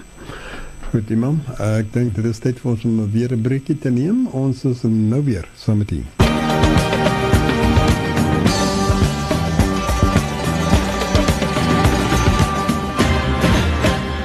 menseverhoudinge en familieverhoudinge in Islam met die geëerde Imam Faik Basedin en ons is besig om die vra te vra. My nommer is natuurlik dis vir die SMS lyn 47913 47913. Los maar die WhatsApp uh, want ons sal nie al die WhatsApps kan uitkom nie en as dit nie gebeur nie, ek sal nie volgende week daai WhatsApps weer kan oopmaak nie want uh, dis nie soos met die SMS lyn wat ek kan teruggaan en dit oopmaak nie. So gebruik maar die SMS lyn 47913. Kom ek lees hierdie enetjie. Salam Sheikh. Ek is 'n buite-egtelike kind van my pa. Ons het 'n goeie verstandhouding. Hy is siek. Sy kinders vra my om die pa van vir 'n naweek te neem. Kan ek? Want hy moet gewas word as hy 'n naweek by my kom kuier. Kan ek hom was shukran. Ek weet nie of dit 'n meisie of 'n 'n man of 'n vrou is nie. Ja, bismillahirrahmanirrahim. Dit is vir 'n kind van die ouer. Ehm um, ek dink is nogal uh hoe sal ek sê is ehm um, as heartwarming om te dink dat die die kinders wat almal nog weet sê hmm, die persoon is 'n buite egte dat hulle nog wil hê dat sy hy of sy moet nou tyd spandeer 'n naweek spandeer met die vader. Met die vader. Ja. Ehm um, ek dink hy's hy's 'n goeie iets wat 'n goeie sein wat dit is met hy. So as dit 'n meisiekind is en so in ehm um, dan gaan ek vir sê kyk daar is 'n manier hoe om my vader skoon te maak, om my vader te was en so aan en so aan. Ehm um, ja, sy kan miskien, maar as daar is daar iemand miskien as dit nou is dat sy gaan is 'n meisiekind, sy gaan die vader daar en as miskien 'n broer wat nou kan kom net met hy tyd om ja, kan, om my vader, vader te was. Te was net om vir te help ook miskien met dit. Dan sal dit 'n goeie iets wees en nog altyd die pa te hou by die by die uh um by die uh, by die huis en you know en vir vir die weekend en so aan.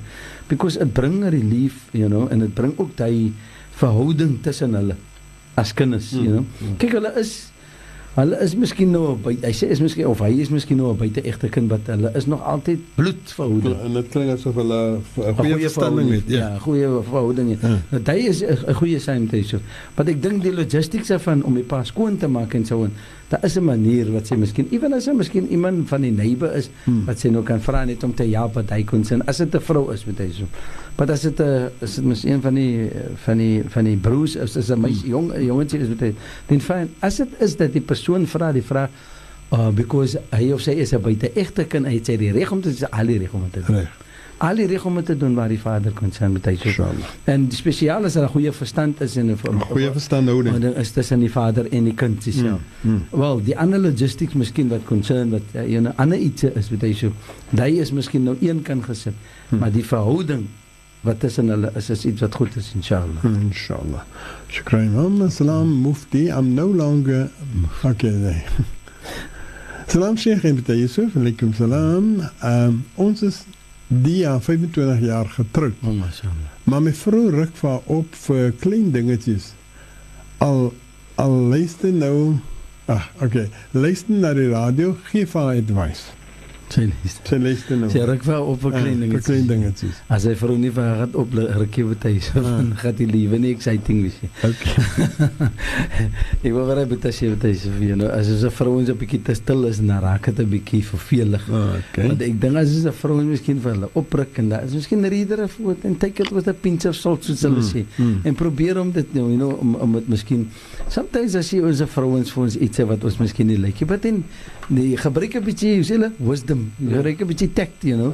En try maar miskien van daai van daai uh, uh hoe sal ek sê van daai oprukkerigheid. Try om 'n om 'n mooiheid daarvan te maak. You know, en try om vir 'n pleasant te laat voel. Dat sê daarom weet kykie my man is daarom nie so 'n serious all at all times, you Hmm. know. En as dit iets wat ongeskik is, dis 'n verskillende iets. As die vrou hom skof op die vrou is, you know, iets 'n different iets dan is 'n different way met dit treat. But oprukkerigheid, uh, sometimes dan maak dit die liewe 'n bietjie exciting op Hmm. met hy. So, so I think it's not something wat hy miskien nou miskien so moet moet serious vat nie. But uh um vat dit serious wanneer dit serious is. Reg. Nou kom ek uh, kyk na daai geval. En kom ons sê ek hoor wat iemand sê van Hmm. die besigheid exciting maak en so aan. Hmm. Maar kom ons sê daai ehm um, oprukkerigheid veroorsaak ongelukkigheid in die huwelik. Onplesierigheid. Ah. Wat dan? Wat betuig of dan ek dink ek hy sal gefseer dit 'n ek moet vir 'n bietjie advies gee wat Ja, maar miskien is dit eh, wat jy wys soek vir dit. Wel, dan is dit na 'n different particular uh, issue te betuig. Hmm. Because dan gaan dit soos ek gesê het om beskoftigheid wat gaan uitkom. Dan is die hele issue verskillende iets because nou is jy nie 'n vrou wat haar opruk nie. Nou is jy 'n vrou wat ongeskik is. Nou is jy 'n vrou wat miskien nou onbeskof is. 'n Vrou wat miskien nou vir jou iets sê wat jy nie lyk like as 'n man nie, you know, wat moet gesê word nie. As dit so 'n issue is met Yusuf, dan dan maak jy 'n full on counselling. Because nou maak jy iemand wat kan intervene net om te kyk wat is die rede dat die vrou so is, you know? Sommige kere dan is ons 'n vrou en so because van ons se kwaliteit as 'n man. Hmm. En sommige kere is dit because van haar eie van eie van haar eie self, you Ja. know, of miskien 'n karakter van haar. Die ander hand daarvan is sommige vrouens as dit kom na menopausal stages en so on, Hmm. dan is 'n mood swings. And I mean it's an it's a realistic thing. Even as dit is 'n vrou wat hy Hmm. as 'n haid periods omkom, these all the things that mood swings veroorsaak. So as dit is dat die vrou uh, um het 'n uh, het miskien 'n verhouding of het miskien 'n 'n manier, you know, wat oprukkerig is, uh wat nou veroorsaak dat sy miskien 'n onplesierigheid bring. Hmm. Dan dink ek die man moet dit nou in kyk in sy konteks daarvan om te probeer om vir haar te te laat verstaan. Kyk, uh, jou oprukkerigheid gaan nie 'n verandering bring in ons lewe nie. Maar jou oprukkerigheid gaan veroorsaak dat daar miskien nou iets hoes kan gebeur in ons lewe. Hmm. Verstaan jy so so dit is ook iets dat wat wat 'n counselling maak gee. Wat ek dink jy nou vir die man om net uh, die ding baie serieus te gaan vat, you know. Vat dit serieus as dit serieus is. Net soos met hy so sê, as dit veroorsaak ongelukkigheid en dit en veroorsaak dat dan nou miskien verkeerde woorde het gesê word aan een en die ander, dan daai oprukkerigheid moet hy so moet na gekyk word. Die man moet dit doen met wisdom. Hmm. Jy moet met teks saam met, met liefde saam. Hmm. En, en probeer om haar oor te wen dat wanneer sulke ietsie ge, gedoen word, Hmm. sommige kere dan kyk jy ah die man kom miskien 'n bietjie later terug. Sy wil miskien nou eers gegaan het Hmm. met hy so en so en en nou kom die man miskien nou net 'n paar minute later, dan maaf my darling, you know, en so on. It's, it's going to cost you nothing. Dit gaan vir jou niks veroor kos nie om te gaan. Maar nou hoe sy vir op kry en sê wil nee, nee, ek wil nie gat meer nie. Bly maar nou by die huis. Kyk wat hy laat is dit en so on. Anything could have happened, Hmm. you know. But nou gat maar wie's maar submissive. And sometimes Wie wie moet op myself? die man Okay. You know, because hy mos nou laat. Hy, is, is- mos hy is verkeerd, hy is Hy is verkeerd. verkeerd, ja. Verstaan hy sê? Hmm. Maar as 'n vrou moet oprukkerig wees vir klein dingetjies en so aan, dan is mos nou no- dan wys dit mos nou kyk, daar is miskien 'n bietjie van uh van childishness om iets as ek dit so mag stel wat nou daar te kry. Is dan, you know, use tact met die vrou saam. Solank soos dit nie uit die hand uit raak nie. Solank soos dit nie on on on, on, on onplesierig. Ja, sê, as dit so raak jy tuis. Kom ons kyk hierdie enetjie. Tyd is nou uh, 8 minute nie ek jok is 14 minute voor 11. So kom kan hierdie een vat. Assalamu alaykum. Imam and Uncle Yusuf. MashaAllah. Uh, mashallah. Alaikum salam. I just want to ask if a man and a woman are divorced and the one is the one child from the marriage does everything go to the child or must it go must it go to the father's closest brothers and sisters? Hmm. Dis bismillahirrahmanirrahim. As daar een kind is Mm. Uit die Dan- marriage. uit die marriage is met hy so die kind is die erf hy hy erf wat wat die ouers wat die ouers uh, besit met hy so. Ehm um, ja, die broers en die susters uh, daar kom 'n tyd wanneer hulle ook erf. Maar dit is meestal in die tyd wanneer daar nie kinders is nie. Mm. Maar as daar kinders is, dan erf jy kinders. Reg. Ja? Sommige van die ulama werk dit uit na natuurlik dat die kyk, hy kry mos die jongetjies kry mos uh, twee derdes, hè? So as hy two thirds gekry het en so en dan dan moet die res gat miskien na sy broer of sy pa of sy as daar nou oupa is, dan moet hy ook erf en so aan. Maar in die geval as daar nou een kind is en daar is nie daar is broers en susters, uh, dis so dan is daar 'n portion wat gaan na die na die broers en susters. You know, wat het hang afhangende wat daar is Reg. en afhangende ook you know die kind se se situation met hy so Hmm. so daar is 'n tyd wat die broers en die susters en die vader Hmm. van die van die van die persoon wat hulle ook kan erf. So is almal erwes wat Hmm. wat particularly kan erf van die man. Goed. Imam, net voor ons breek, uh, vraag jy wat ek het vir jy. En die mense hoor dit baie. Dat daar word gepraat van ek wil my erf hê nou. Maar die persoon van wie jy veronderstel is om te erf is dan nog nie maninga nie. Bestaan daar so iets dat jy kan erf van 'n lewendige mens? Dit is so ek dink as al by troubelvies is, moet kan erf van lewendige mense. Ja, maar jy kry mos sê my geld, jy nou my whatever. Nee, uh, deze wanneer um, wanneer ek is 'n vader, Ja. wanneer ek het wanneer ek het uh, possessions, Uh, is dit myne. yes, of course. Maar as ek doodgaan, dan behoort dit nie meer aan. Dan gaan dit in die erf. dan gaan dit na die diegene wat nog het erf van. Maar nie waar ek lewe nie. Goed. Mense my my my kind kom nou vir my sê, uh, "Daddy, where is my inheritance?" Daar wil ek van praat want as baie gevalle soos dit. Nee, uh, inheritance is, is net wanneer ek dood is. Daar sê. Maar as ek nie dood is nie, Hmm. Het ek miskien die reg om my kind te gee Reg. van die reg. van my van my uh, van my my My besittings. geld, van maar Van dis my van Ja. die erf nie. Ja, nee, but dis dan is dit amper soos hadiah. Is Ja. amper soos 'n gift dat Reg, wat reg. ek moet nog gee aan my Yes. kind. Maar nie erf nie. Hy 'n kind het niks reg om te claim in die lewe van sy vader nie. Ah. Daar's hadith aan die Nabi sallallahu alaihi wasallam gesê dit dat ehm um, daar's 'n persoon wat complain het by die Rasul toe sê "Ja, Rasulullah my pa kon net in my huis afvat hy so man Hmm. hmm. en hy het ek gee vir my vader man Hmm. maar hy kom in my huis na vat hy so man net wat hy wil en so en, en my vrou se complain miskien 'n bietjie oor toe sê die Nabi sallallahu alaihi wasallam anta wa maluka li abik wat aan jou behoort Hmm. right jy en alles wat behoort aan jou behoort aan jou vader so uh, 'n kind moet maar nie complain as dit kom dat hy dat hy van jou, jou vader die reg het jou vader Ja. het reg om te vat van jou Goed. as jy wil but ook dat moenie dink in daai geval nie dat jy wat jou vader kan doen aan jou nie dat jy het nou al die reg om te doen aan jou vader okay? because wat aan jou aan jou vader behoort behoort aan almal van jou en jou broers en jou susters Hmm. maar wat aan jou behoort alleenlik kan behoort aan jou vader Tyler. Goed, so die einde van die dag jy kan nie erf van 'n persoon in sy lewenstyd nie Ja, of kan- haar lewenstyd Nee, nie. jou pa en jou ma moet eers dood wees. Ah, Hulle moet eers gecertified wees Ja. en then you can en dan is die enigste tyd en ook dan kan dan net die erf jy kan ook nie net die myn jou sê nie. Hmm. You know, daar is mos anders wat ook 'n shame moet kry.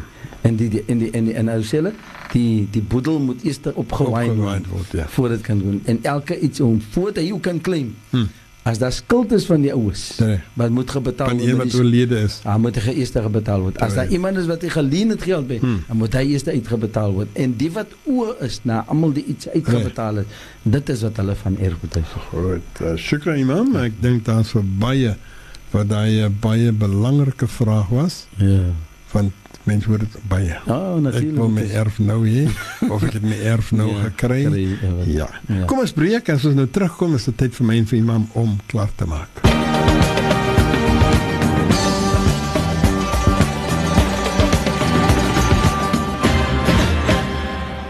Vir Imam, dit is tyd vir ons weer. Natuurlik met die program eh, uh, menseverhoudinge en familieverhoudinge in Islam. Tyd vir ons weer om te groet. Dit is nou so 6 minute voor 11 wat beteken ons moet nou klaarmaak. En uh, dan wil ek net vir u vra weer eens om vir ons toe te maak met dua. Amin, inshallah. Inshallah. Allah subhanahu wa ta'ala. Nadig wees met diegene wat swaar kry. Amin. Alles sal begin verligting en bring verligting in hulle lewens in.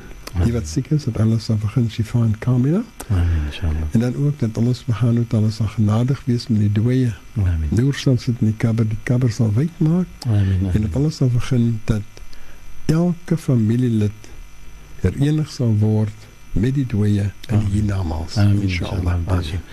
Uh, betekent ek net byvoeg uh, was dit mos 'n groot birthday mos dit uh, wat gister gewees het hy so uh, hy so se verjaarsdag van gister mag Allah taala begin vir hy so al die gesondheid inshallah. Amin. en mag Allah taala vir hy so hou die persoon wat hy is you know met al die wysdom en hy liefde wat hy het inshallah en mag Allah taala vir u ryklik beloon dunia en akhirah en vir u begin alles wat goed is en al wat u se verlange is inshallah. En net soos om dit so altyd sê you know as dit is dat Allah subhanahu wa taala vir ons moet samebring as familie Ja. in die hiernamaals inshallah dat ons ook 'n voordeel kan wees vir een en elkeen inshallah. Ons weet dat dua is iets wat by vee gaan Hmm. en uh, ons maak dua in ons lewens inshallah en vir elke dag ook. En uh, ek maak dua dat Allah subhanahu wa taala begin vir Yusuf Ali krag en gesondheid Inshallah. Amin. om die twee klinkies you know nog meer te gee wat hulle toekom Amin. en ek weet Amen. baie so met al die al die die wilskrag you know om dit te doen Amin. hulle bring baie plesier na u toe en Alhamdulillah. mag Allah taala vergun dat hy plesierigheid met daar bly inshallah Amin. Tot hulle groot mense is dat hulle weer kan kyk agter Amin. inshallah. Amin. en mag Allah taala vergun dat die familie maar altyd moet daar wees om vir so by te staan inshallah Amin.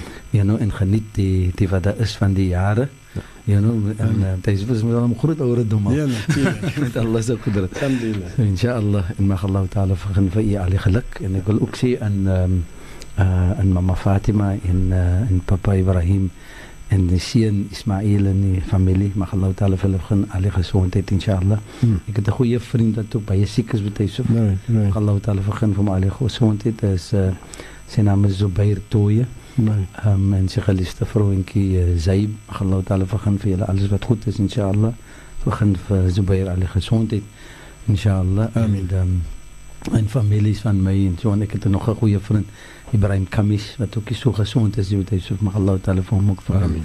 uh, gesondheid en my families en almal. Al die geluk inshallah my oudste suster se seun Madie hy trou die naweek. Mag Allah taala vir hom ook vergun al die geluk en geyr en baraka Inshallah. zodat hy goeie kan lewe kan net inshallah vorentoe inshallah. al-fatiha بسم الله الرحمن الرحيم الحمد لله رب العالمين والصلاة والسلام على أشرف المرسلين سيدنا ونبينا مولانا محمد صلى الله عليه وعلى آله. وصحبه أجمعين اللهم ربنا تقبل منا إنك أنت السميع العليم وتب علينا واغفر. لنا إنك أنت التواب الرحيم آمين. آمين. رب اجعل لنا مقيم صلاتنا ومن ذريتنا ربنا وتقبل دعاء ربنا اغفر لنا ولوالدي وللمؤمنين يوم يقوم الحساب آمين. اللهم أحينا بالإيمان ومتنا بالإيمان واحشرنا بالإيمان وادخلنا الجنة بالإيمان برحمتك يا أرحم الراحمين. اللهم اغفر لهم وارحمهم واسكنهم في الجنة آمين. اللهم اغفر لهم وارحمهم واسكنهم في الجنة. آمين. اللهم اغفر لهم وارحمهم واسكنهم في الجنة. آمين. وتجاوز عن سيئاتهم. واحشرهم مع النبيين والصديقين والشهداء والصالحين. اللهم أنت الشافي لا شفاء إلا شفاؤك. شفاء لا يغادر سقما. نسأل الله الكريم رب العرش العظيم أن يشفينا وجميع مرضى المسلمين أجمعين برحمتك يا أرحم الراحمين.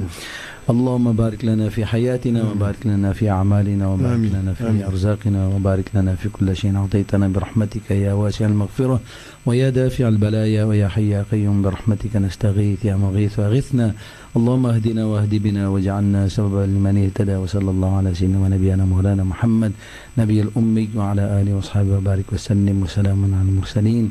والحمد لله رب العالمين. الفاتحة. أنت يوسف يقول لي فهاجي ماكي إن فأنت هاجره آه، سمين زبد الطيت دعاء ماك ما الله تعالى فلوك فخنا على خير ما آمين. إن شاء الله ببركة سورة الفاتحة.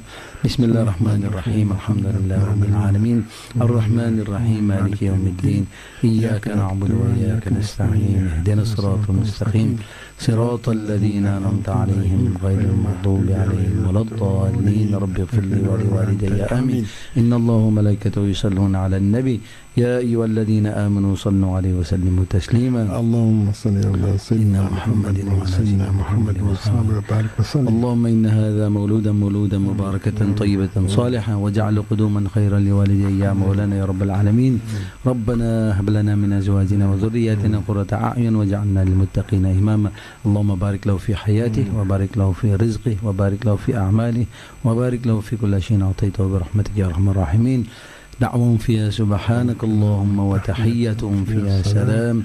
وآخر دعواهم الحمد لله رب العالمين. Mag Allah aan die dua inshallah en uh, tot ons uh, volgende keer weer gesels inshallah. Assalamu alaykum wa rahmatullahi wa barakatuh. Assalamu wa rahmatullahi ta'ala wa barakatuh. En van my kant af kyk ek te groet by by Shukran wat ingeskakel gebly het by Shukran daar verval die van die Lali wat dan eh, uh, tegniese dienste gedoen het saam met my vanaand. Alles aan die beste mag Allah subhanahu wa ta'ala vir iedereen elkeen bewaar die die nag wat voor lê en vergun 'n goeie 'n rustige en 'n veilige nagrus inshallah. Ilalika inshallah tot ons weer ontmoet, God willend. Van uh, vriende, kollegas, val die van de Lali Sheikh uh, Imam Faik Basadin en myself Yusuf Fisher.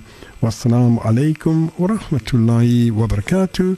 Rustige nag aan in en almal.